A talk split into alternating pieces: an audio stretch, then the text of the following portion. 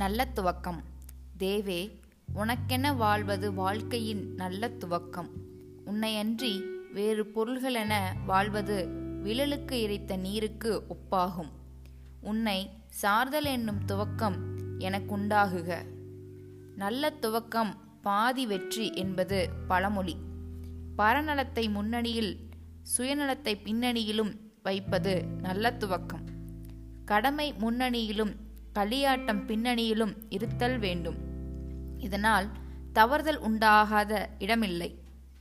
தூய எண்ணம் பரந்த நோக்கம் சாந்த நிலை களங்கமற்ற பான்மை ஆகியவைகள் நல்ல துவக்கத்திற்கு ஏதுவாகும்.